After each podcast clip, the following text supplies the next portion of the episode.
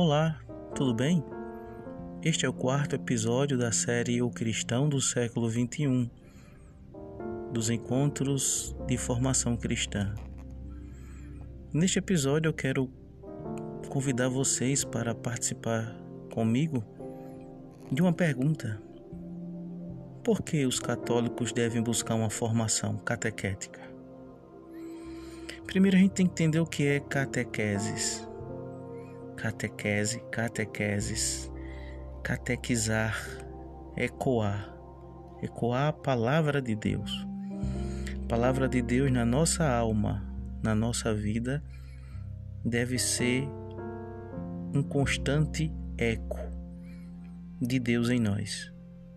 Mas para que esse ecoar, esse fazer ecoar, ressoe em toda, a nossa, em toda a nossa vida, em todo o nosso ser, ao ponto que a gente vá se convertendo, eu preciso conhecer.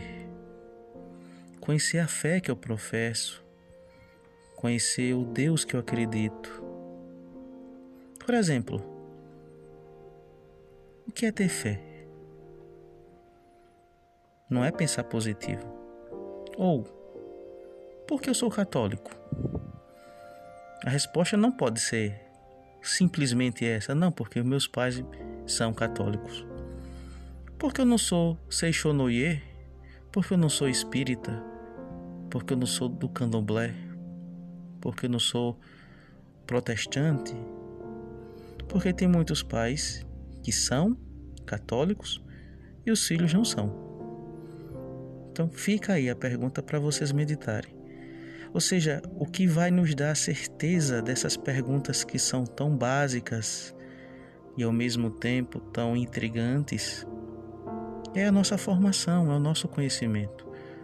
E quando se fala de formação catequética, não quer dizer que a gente vai ter que voltar a fazer a primeira Eucaristia, a voltar a fazer o sacramento de preparação para o Crisma. Não porque o eco de Deus tem que ser constante. E o eco de Deus não pode ser somente nessas fases de preparação para os sacramentos, mas para a vida inteira. A formação tem que ser para a vida inteira. Demos um exemplo de um profissional, um médico ou um professor. Eles precisam constantemente ter formação, buscar ter conhecimento porque senão eles vão ensinar ou vão trabalhar né, dentro da medicina de uma forma obsoleta, precária. E a fé, sim, é como se andasse de, se a gente andasse de bicicleta. Se eu paro de ter formação, se eu paro de pedalar, eu caio. Caio no modismo do mundo, caio nas tendências do mundo, caio nas ideologias do mundo termino indo para a igreja, mas pensando como o mundo. Antigamente eu pensava assim: não precisa se ter formação, porque os discípulos não tiveram. Vejam que ignorância. Os discípulos não estudaram. É, porque tinha um Senhor, porque tinha um Mestre. E o Senhor instituiu eles para irem difundir o Evangelho a todas as criaturas. Eles são os, as pessoas principais, os ministros de Cristo, que têm a maior função de anunciar o Evangelho. Posteriormente, essa graça é derramada também para nós. Mas assim como eles, hoje, bispos, padres e diáconos, precisam estudar para ter uma formação sólida, nós também precisamos.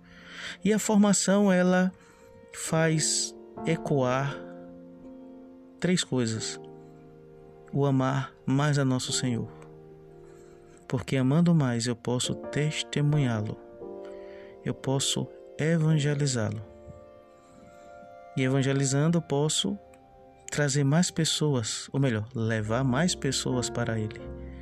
E o último, ter uma vida mais constante de oração como é que eu posso ter uma vida constante de oração se eu não busco, se eu não conheço? A relação minha com Nosso Senhor é como uma relação de dois enamorados. Como duas pessoas vão se enamorar se elas não se conhecem? se elas não sabem um nome da outra? Então, a formação constante para um católico é de importante e de, necess de necessária valência, de grande importância, de grande validação, podemos dizer assim.